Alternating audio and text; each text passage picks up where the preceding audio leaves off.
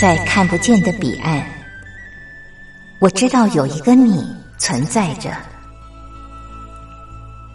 在生命的最深处，我们都有着波涛起伏的心，无法言语的心，关怀彼此的心。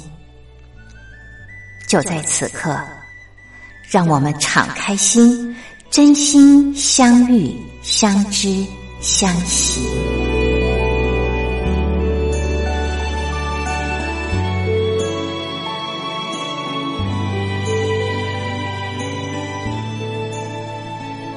真心相遇，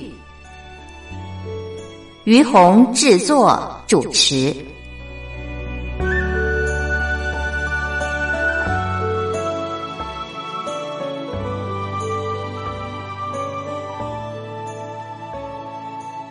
这里是光华之声，为您进行的节目是真心相遇，我是于红。嗯，今天在节目当中啊，于红为朋友们邀请了一位来宾。那听众朋友对我的这位来宾，其实应该说是相当的熟悉，因为他常常上我们的节目。他是谁呢？他就是我的夜间部同学，呃，林先生。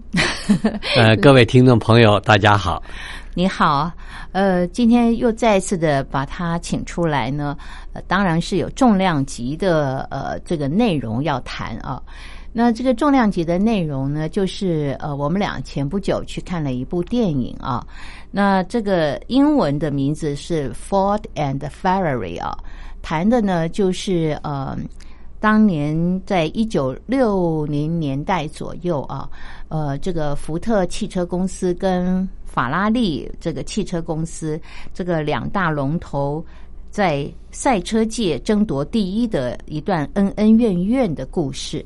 好，那嗯，这个故事呢，呃，它有很多值得探讨的地方，所以我特别请呃我的这个先生呃上节目哦，我们一起看这部电影，然后真的有很多的感触，呃，有一点出乎我们意料之外的好看哦。对，嗯，的确还蛮发人深省的，我觉得。对，因为一刚开始的时候，我以为这种呃，在台湾翻译成这个赛道狂人、赛道狂人，然后呢，在大陆是翻成这个极速赛车哦。那不管它的翻译是怎么样，但是呃，它里面的内容真的非常的丰富精彩，是超出我个人对于呃这部电影之前的一个初步很。呃，很自以为是，觉得说啊，这就是那种赛车嘛，只是谈车速啊，谈车子的感觉。想来想去，可能这个骗子就是，呃，就是有一个赛车手嘛，或者是两个赛车手嘛，就在这个跑道上面跑来跑去，看谁开得快，最后有一个人赢了，不是就是这样子吗？对我当时的感觉也跟你一样。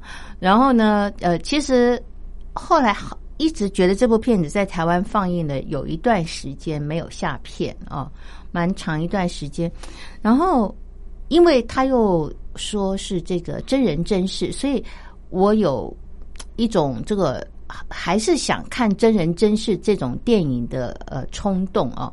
因为我觉得真人真事是一定有它特殊之处才会拍成电影。对我们也是想，我们通常来讲。如果说，哎，某个电影它是真人真事改编的，那一定有一个，不管是励志啊，或者是惊奇呀，或者是总有一个卖点。对对。然后会经过这么多年以后，然后拍成一部电影。是。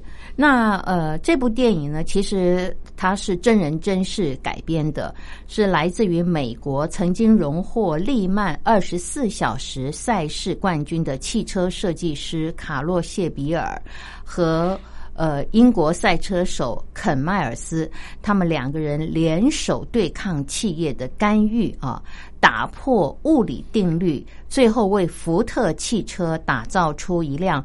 革命性的新款赛车，在一九六六年在法国举办的利曼二十四小时耐力赛车当中，一举击败当时的赛车界霸主法拉利的故事。嗯，对，啊，那么我稍微再把剧情讲一点，然后我们两个再来分享。好，因为这样子没有看过电影的听众朋友也比较能够了解我们两个在谈什么。对啊，好，那么这个剧情其实它描述的就是来自于美国的汽车设计师，我刚刚前面提到的，就是卡洛谢尔比啊。那么他因为是一个顶尖的呃造车，他他的这个造车工艺非常的棒啊，所以受到了福特汽车的招募，呃。希望这个谢尔比呢，能够打造出一台举世无双的冠军车款。因为那个时候的福特汽车，它的生产量可以说是最大，全世界最多的。但是他们始终在赛车界呢，没有办法具有这个举足轻重的位置啊。那当时呃，在全世界最有名的这个呃赛车的代表呢，就是法拉利的车子。所以呢，福特呃。汽车的这个老板福特，他是福特二世，不是福特一世啊。这个他就希望能够有机会登上最具挑战的法国二十四小时的利曼大赛啊。呃，因为这场大赛是呃所有的车厂他们必争之地，也是呃这个每年呃赛车里面最重要的一个比赛。那只有在这场赛事里面拔得头筹，你。这家车厂才能够有机会在赛车界拥有一席之地。那么，呃，我刚刚前面提到，就是在这个赛车界里面的常胜军，当时是法拉利啊。呃，那么福特就非常希望有机会能够击败法拉利的话，那他不是就一举成名了吗？呃，可是要达到这样的期望哦，不仅要有。很强大的造车技术来改造他们的车子，那么他们更需要找来最顶尖的赛车手来操作这部车子。所以当时呢，呃，受聘于福特汽车的谢尔比哦，就是汽车设计师，他就引荐了赛车手肯迈尔斯来加入团队。但是你知道这两个人哦，一个是汽车的设计师，一个是赛车手，这两个人他们的。专业坚持都呃呃跟这个呃当时的福特汽车的汽车呃文这个企业文化是格格不入的，所以呢呃在这个过程当中发生了很多事情，呃但是他们两个呢就是很一个很坚持专业，一个呃很坚持他的信念，所以呢呃。过程当中，他们受到很多的考验陷害，但是呃，还是嗯，由于他们这个呃，怎么讲，就是呃，坚持目的啊，然后这个呃。很勇敢的去接受所有的挑战，最后呢，还是成为呃这个车坛的英雄。那当然，这个呃到最后，嗯，有更精彩的变化，我们等一下在节目当中再跟听众朋友分享好了。对对对，好。那我刚刚也跟听众朋友聊了蛮多的，呃，等一下呢，我们就来分享我们。看这部片子之后，我们呃彼此的感想。那现在呢，我们先欣赏歌曲，歌曲之后继续的聊。好。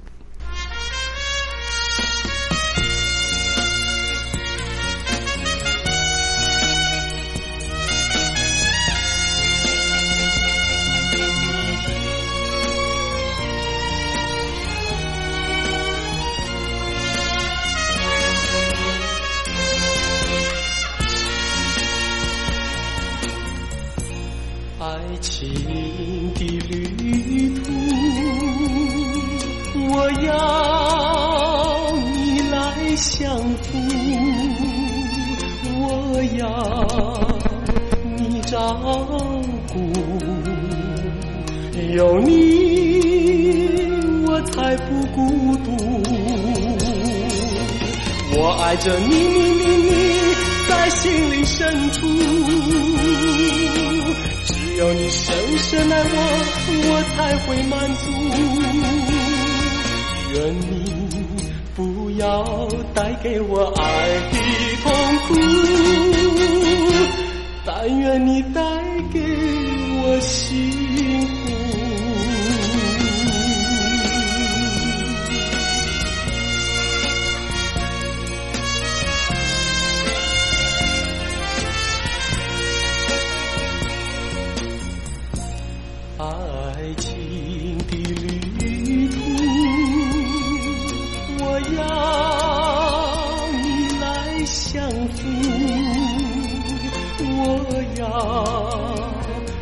照顾，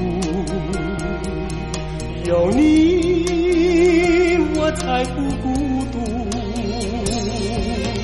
我爱着你，你你你，在心灵深处，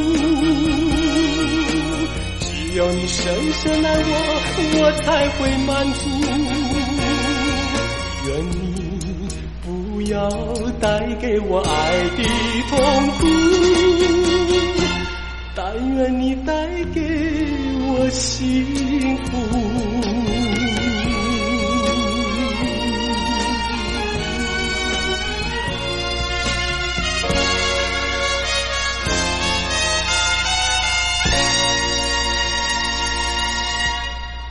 这里是光华之声为您进行的节目是真心相遇，我是于红。呃，今天在节目当中，于红特别邀请到我的先生啊，林先生上节目来跟听众朋友分享。嗯、在前一段时间我们看了一部电影啊，非常的受到感动。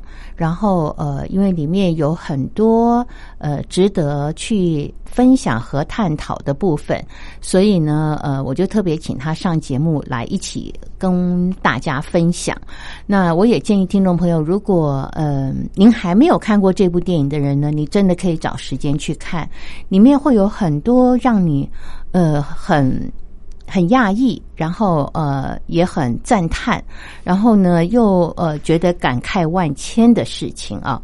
那么呃，首先我想呃跟我的先生呃，我想请他来跟听众朋友分享一下，就是你看完了这部电影《Ford and Ferrari》啊，嗯，你个人的看法是你印象最深刻的？呃，我觉得这部片子啊，它虽然就是就英文的名字来讲，它是指福特跟法拉利，嗯。就是 Ford and Ferraris，嗯然后这两家汽车制造商在一九六零年代的时候，为了要争夺市场，嗯。那就福特来讲呢，福特当时是全美国最大的汽车制造商，嗯。但是他制造的汽车，他们福特以前甚至在第二次世界大战的那个时候呢，他还制造飞机，嗯。是美国最大的飞机制造商，也是汽车制造商。但是在当时呢，由于福特的车子以往都是以家庭用，对，就是家庭用的房车，你就想嘛，这个坚固、耐用、笨重、丑陋，但很安全。很安全。那法拉利呢，却是新颖。每一次大家想到时髦，嗯，然后赛车年轻的的象征代表，嗯。所以当时呢，其实就是福特的这个执行长，这个什么，哎，就是埃埃科卡，嗯嗯。他也是非常一个有名的的这个管理者，对。然后他就想办法说服福特的老板，嗯。说福特的车子如果要赢得年轻人的喜好，嗯。然后让低迷的销售成长，他提出了一个建议，就是去买法拉法拉利嗯。的车子。对我们这边稍微补充一下，他会提这个建议，是因为他知道当时法拉利全心投入研发，结果呢，他们公司虽然在赛车界上呃勇是常胜军，但是他们公司经营不下去了，对 所以他就提出要去并购法拉利，对，并购，法拉利，然后拿法拉利的现有的技术，对，然后挂上福特的车牌，嗯然后代表福特公司去参赛。嗯，他福特公司是打的这个好主意。对，那最后其实法拉利，因为他们当然这个中间还露出很多福特根本有一些那些高层人士根本都瞧不起法拉利，说法拉利什么公司，他一年生产的车子连我们福特公司的零头都都不够，是，那他是拿什么东西来这个炫耀。是。但是法拉利就是受到年轻人的喜好，是的，所以福特公司虽然开了一个很优渥的价钱，嗯。但是这个中间有一个非常关键的因素，就是说法拉利以后要用福特的名义来出赛。嗯那法拉利的公司的创办人就觉得你这是对我法拉利的最大的羞辱，嗯所以就断然的拒绝，而且骂了一些不好听的话。呃，就觉得你们福特汽车公司这些呃高层人员，大家都只会逢迎拍马啊，对然后脑满肠肥，对对，呃，提不出好的建议，呃，对呃，发展不出好的车子，呃对，你们就是一些既得利益者而已。他就是骂这个，哦、还骂了这个福特，对二是他本人对对对，讲了一些很难听的话。对，就觉得你这人只是有钱而已了。对对对对对对。那我觉得就是说，这部片子一开始，他就我觉得对我来讲还蛮震撼的，就是说，他对于法拉利，因为他强调这是真实的故事改编嘛，所以他就很真实的在电影上面呈现出法拉利的老板对于福特二世的轻蔑嗯跟瞧不起。对，我们去看到法拉利的时候，它那个工厂的确不大。法拉利是意大利的品牌，是，他们所有的车子都是用手工打造，所以我们觉得不可想象。一九五五年，一九五五年在中国大陆，一九六六呃，年，一九六六年，对对，一九六六年在中国大陆的时候是什么样的光景？那个时候是文革才刚刚结束，对，所以你看那个时候，在意大利就能够做出赛车冠军，全部用手工打造哦。那时候在法国举行的赛车是连续二十四小时，就是体力，就是又比人的体力，又比车子的性能能够狂超二十四个小时。是，所以我其实我看到这一幕，嗯。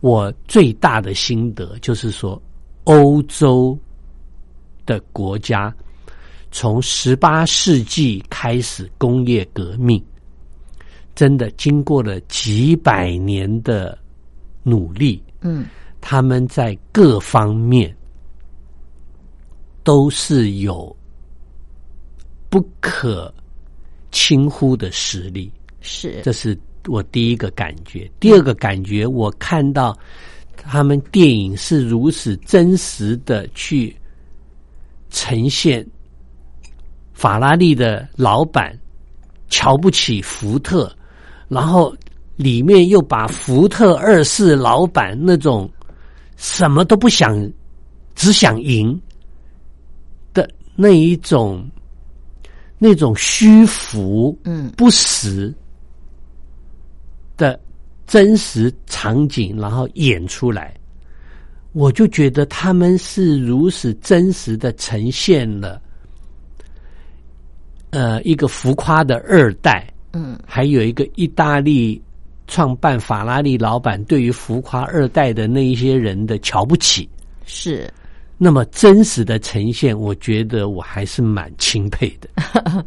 你讲到这一点，我稍微补充一下，因为呃，过往我们记忆当中，尤其是我啦，对于福特汽车，呃，没有什么负面的印象，只觉得它是一个很成功的呃汽车工业哦。对，那可是这次在看的时候，我觉得，嗯，这部片子它还蛮真实的呈现了我们过往所看不到的这个福特老板的人格特质。对，呃，那有一幕我还蛮震撼的，就是呃那个时候呃福特汽车好像他们在营运过程当中呃业绩不如他们的理想，然后呢，嗯、这个老板呢，他就有一天在工厂还在运作的时候，气呼呼的走到了工厂，然后嗯，当时所有的工作都在运行当中，呃呃，车子的生产也在运行当中，他突然间喊咔，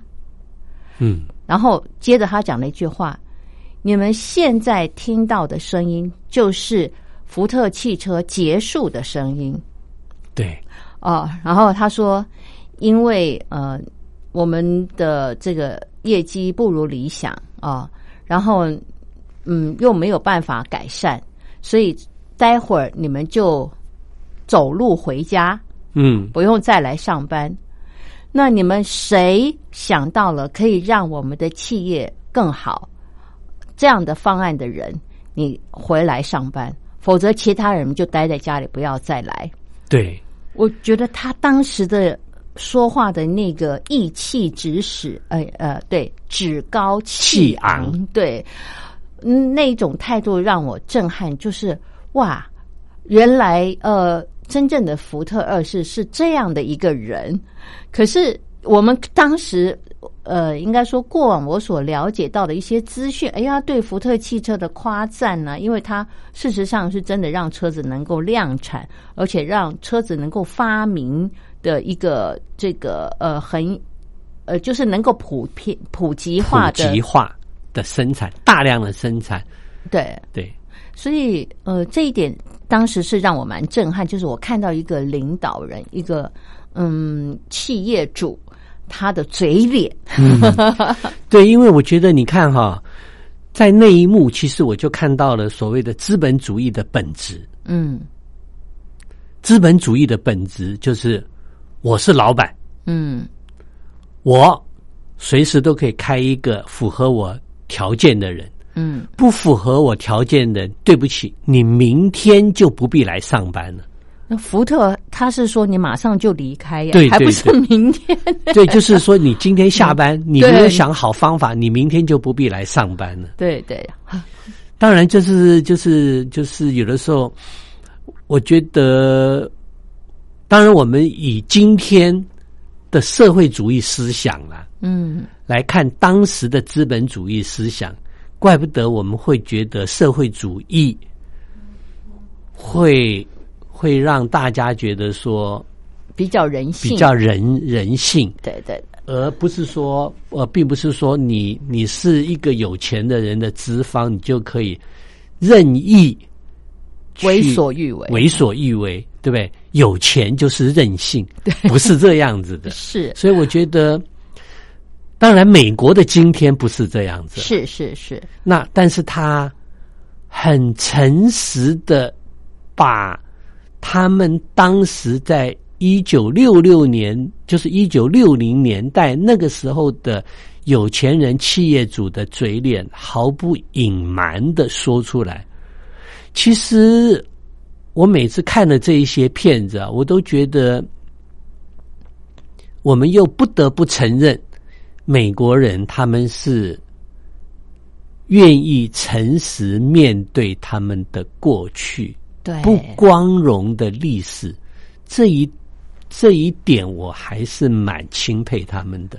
对他们一直强调就是诚实哦这件事情，我觉得在美国还蛮蛮让我印象深刻的，就是他们对人呢，基本上呃，我是先采取信任你，相信你是诚实的，嗯，因为我你记不记得我们在美国旅游的时候，有关租保险箱这件事情，他是采取你告诉我你到底用了没，对。你用几天，他完全是自由新政，他相信你是诚实的告诉他，嗯，那我觉得这一点很难。到目前为止，我觉得我我好像去其他地方旅游还，对我的意思就是说，像现在很多旅馆他们是呃不不会用保呃也他的保险箱使用是不用付费的。对，可是我们当年在差不多二十年前去美国旅游的时候，保险箱的使用是要付费的，要付费，对，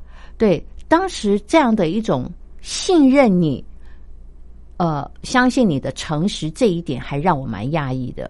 对，所以后来你你提到就是呃，他们在拍摄电影的时候，比方说他们谈到水门案，对，哦、就是尼克森总统他这装窃听器啊、对在呃别人的竞选总部，像这种嗯丑闻，呃。还有很多的事件啦，就是他们在探讨过去的时候，他们的诚实面对这一点是还蛮让我惊讶的，对对还觉得蛮值得学习的。我就记得那时候二十几年前我们一起去美国的时候，然后我们后来我们在美国有参加一个华人的旅行团，是，然后华人的旅行团的那个导游嗯，是个新疆维尔族人，对对对，然后他在那边，然后他有他在车上有讲一点，我还蛮认同的，嗯就是说他有推荐我们去美国印第安人的殖民区嗯。去参观。嗯。他说，在印第安人的殖民区，然后那边会放一部电影，嗯。然后这一部电影呢，播放的是美国的白人是如何欺负当时的美国的原住民红人红番、啊，叫红帆。嗯。然后他说，呃，他当时去看的时候，他觉得他好讶异啊，嗯。说美国人为什么就是这么诚诚实实、坦坦白白的承认他们过去对于原住民红印第安人的伤害，伤害？嗯其实这个，我觉得这跟东西文化有关。嗯像比方说，我们讲德国，嗯德国对于他们当时对于犹太人的的残杀，他们是百分之百的承认。是是是，对他们的主流民意就是承认，然后去说对不起。嗯就像呃，之前我们有看过一部电影，就是电影的名字就是呃，拍美国副总统，嗯嗯嗯然后就是讲布希在当总统小布希，小布希，对，嗯。小布希在当总统的时候，他当时的副副总统。尼钱尼，呃钱尼，对，然后你去看这个里面，就他整个电影的核心就是说，钱尼是一个坏蛋。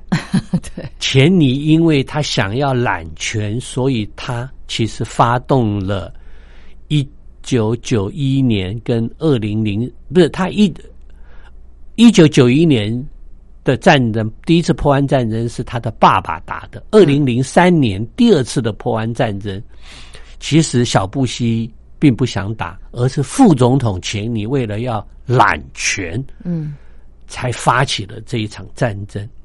所以我们有的时候我看了那部电影，那部电影当然也是很多人都说会得奥斯卡很多奖，后来没有得。但没有得的原因是不是跟美国的文化还是要 迎合一下？我们不知道。嗯，但是单单直接拍一部电影，直指美国副总统嗯发动的战争，我觉得这个勇气，嗯说实在我还蛮佩服的。嗯，的确，我觉得我们两个也真是呃行。为什么我们从这个赛道狂人赛车可以谈到政治，对 谈到这个呃这个呃战争哦，这这一点我们两个也也也算是狂人了。我们聊了好一会儿，休息一下好不好好啊？好然后再继续的聊。好。昨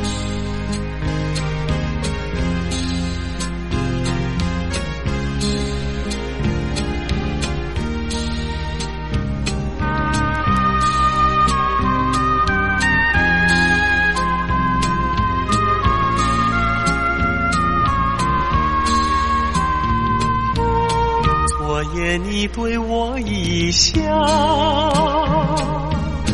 到如今余音袅袅。我化作一叶小舟，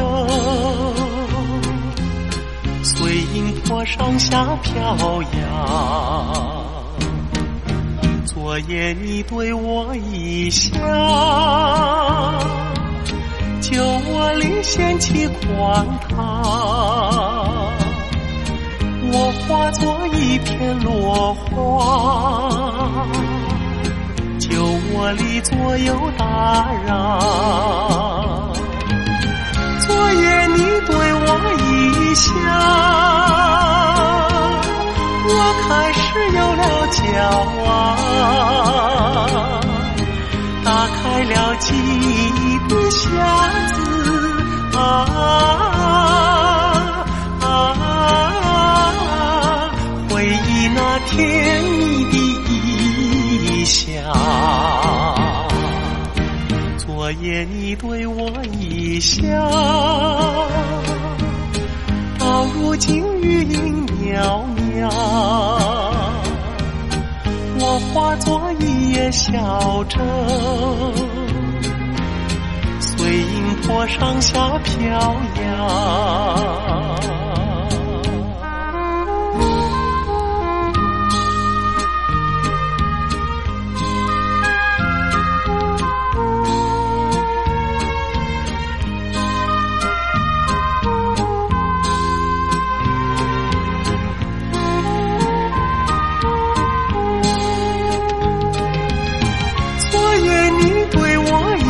一笑，我开始有了骄傲，打开了记忆的匣子啊啊，回忆那甜蜜的一笑。昨夜你对我一笑，到如今余音袅袅，我化作一叶小舟，随银波上下飘摇，随银波上下飘摇。随银波上下飘摇，随银波上下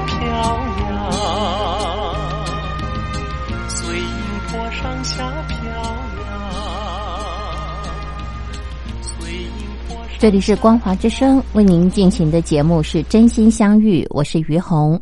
今天在节目当中，我请了一位来宾，我的先生来跟我一块儿谈。呃，我们最近看了一部电影啊、就是福特和法拉利，呃，他们这两家汽车公司，呃，为了在赛车界争夺第一，曾经发生恩恩怨怨的故事。那么在台湾，呃，翻译成“赛道狂人”，啊、在大陆好像是翻译成“极速赛车”。那么，嗯，我们刚刚谈到的就是呃，这个福特汽车，呃，这个的他们当时的一这个福特二世的表现啊，还有当时的企业文化啊，那我们又谈到了一些呃，就是呃。美国人他们在拍摄电影的时候，呃，选的这个题材，呃，蛮多都是能够诚实面对过去的这些呃表现和作为啊。那还有什么是你觉得印象很深刻的呢？呃，当然，我觉得还有印象很深刻，就是它整个的片子结构。嗯嗯嗯呃呃，骗子中的人就是有三个主角，嗯我觉得有三个主角。第一个，以福特还有福特二世老板旁边的这一些高层幕僚，呃逢迎拍马的高层幕僚为一个群体。嗯嗯啊，这为一个群体。第二个呢，就是呃非常有才气、嗯非常有能力嗯的一个赛车手，嗯。他对车子非常非常非常的了解，嗯。而且他对人讲话毫不毫不假人以辞色，是就是，不是就不是。嗯。那这个赛车手呢，他自己有开一家小小的修车厂。是。那他我觉得他里面用一个片段的故事啊，来形容这一个这个非常有个性的赛车手，我觉得很有趣。嗯就是有一个人买了一辆，就开了一辆赛车，要他来修车厂来修。对，然后这个赛车手呢，就直接跟那个人讲说：“你根本不会开这个部车啊！嗯。你的车子现在有这么多的毛病，是因为你根本没有胆子来开这部车。对，对，你的车子要转到两千速以上才能够开始换挡，嗯。但是你不敢开到两千速，你开一开你就想换挡，所以车子都把你弄坏了，都被弄坏，被弄坏了。哇，那个人就很生气，对，说：“你的意思是说，我我我没有能力开这种好车吗？”后来那个人气呼呼的就走了。对，然后接下来呢，就演这一个赛车手他的修车厂被税捐处查封了。其实是指说这种个性的人，有能力、有才气的人，通常都是有个性的人，嗯很多啦。对，然后就是说，像这一种，呃，就是有才气的顽固派，其实跟福特、高层这种虚华服饰的人，照理来讲应该是搭不上的。嗯所以在这种两个极端的人格特性中，出现了一个中间个性的人。嗯就是有一个专门制造好车的一个小小的汽车制造商。嗯那这个小小的汽车制造商呢，他又能够说出让高层满意的话，然后他自己这个汽车制造商，他本身也是个非常杰出的赛车手，等于是说，在这个两个极端之间有一个中间人，同时能够明白这双方的需要，嗯然后，所以这一场有趣的故事就开始诞生了。是，呃，谢谢你刚刚提到呃呃这些状况，就是电影里面的这些情节，还有人物特质。因为你提到的这一点呢，也让我很有感触。就是呃，我们看哦，就是呃这样的一种呃人格特质，比方说你刚刚谈到的，就是福特汽车里面的高层哦，呃，他们的好像就是副总裁嘛，啊、嗯，啊，那这个艾科卡他是一个就是执行长哦、他后来好像呃也是一个很有名的呃所谓的管理学的对他后来他就是把福特起死回生一个重要的关键人物，对啊。关键人物。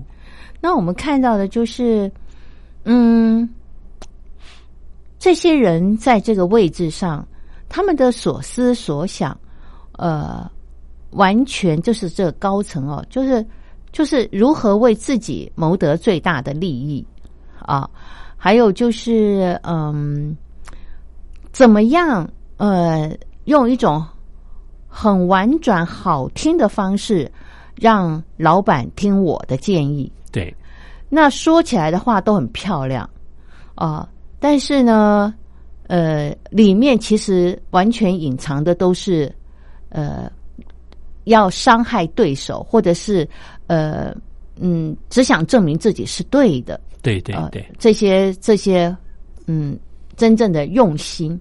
对，然后呃，我觉得 我看这部电影看到这些人的嘴脸的时候，好像有一个我一直很忍不住的想要出拳去打 这样那这个人。福特的高层扮演的那个角色，他演的实在太好了，就是嗯。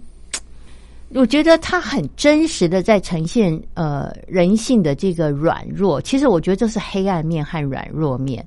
对。就对他看起来身居高位，可是事实上你看到的是，原来他在那个位置上，呃，他一直都是用这样子呃卑躬屈膝的方式来维持他的这个职务啊、对。反倒是你刚刚讲到的那个赛车手，呃，他其实平常都是靠帮人家修车为生嘛，对呃偶尔去参加赛车。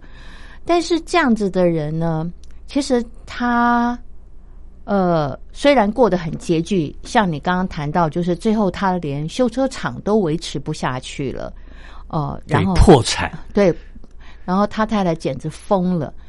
呃，可是，呃，说实在话，就是在那个过程当中，呃，你看到这样的小人物，你是打心眼儿里面是佩服他的。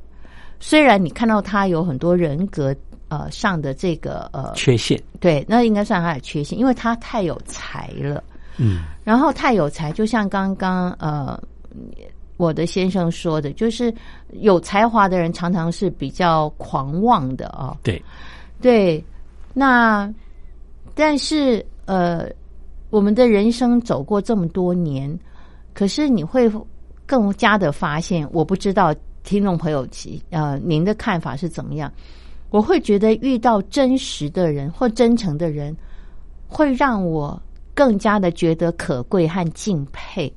嗯因为我觉得那样的特质要维持好难哦。嗯，因为太多的人是像我们刚刚谈到的这个福特的高层为五斗米折腰的时候，其实已经没有了自己，对，然后每天就是呃只晓得怎么维系自己的职位，然后去嗯打倒别人，或者是做一些其实嗯还蛮。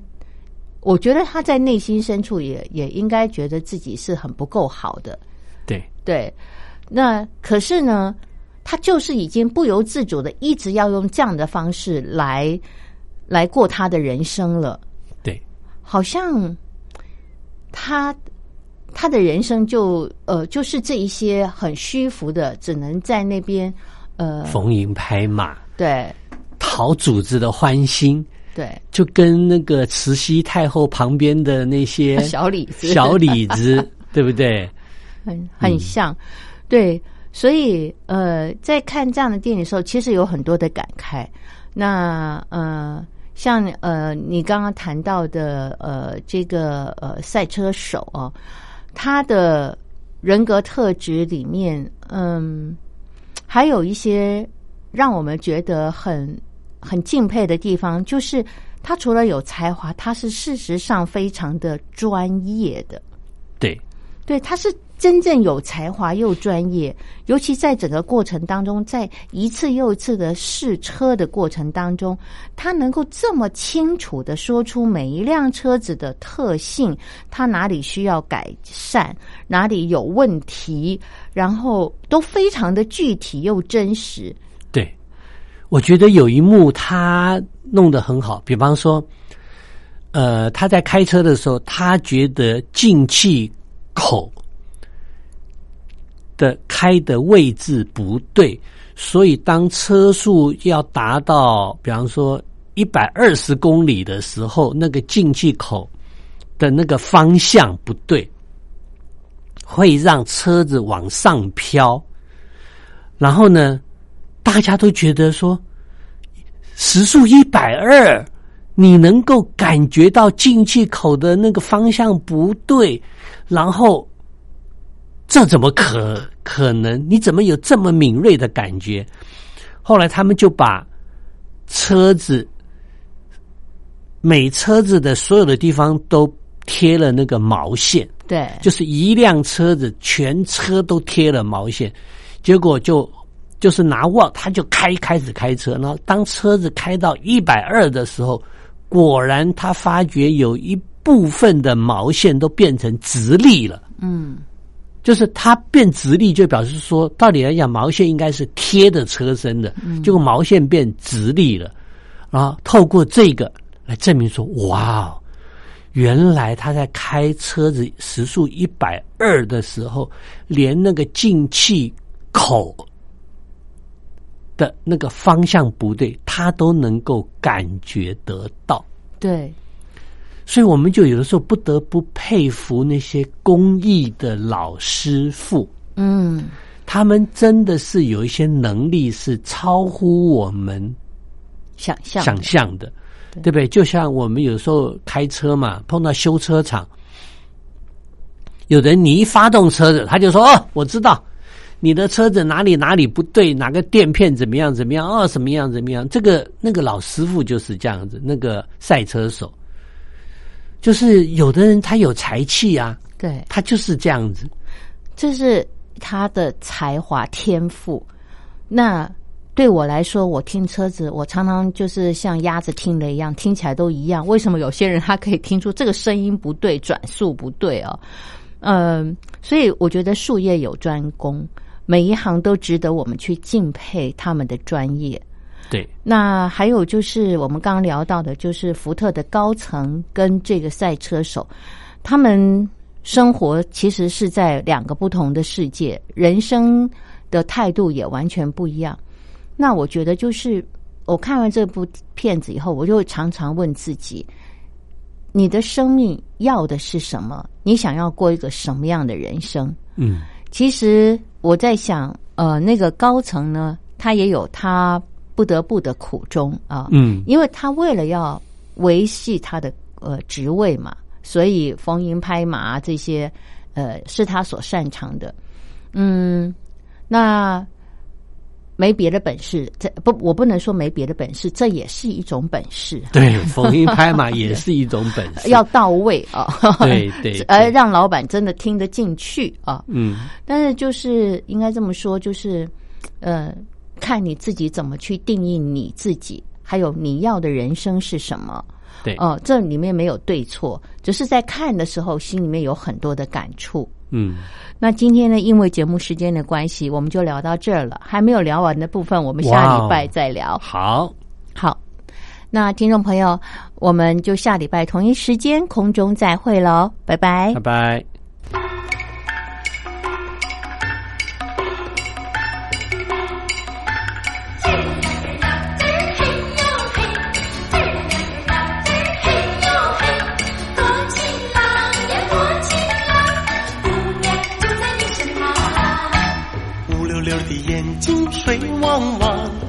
闪来闪去像那水荡漾。哎呀，姑娘啊，姑娘啊，走起路来像那风摆柳儿摇又晃。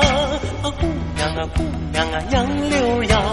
姑娘啊，姑娘啊，摇又晃。我的心儿跟着晃。不知哪个人，若是能被你看上。让乖乖地跟在你的身旁，像只小绵羊。希望我是那个人，有福能被你看上，跟在你的左右，听从你的使唤，一辈子不冤枉。你乌溜溜的头发长又长，飘来飘去飘在你肩膀。哎呀，姑娘啊，姑娘啊，任何花朵呀不及你头发香。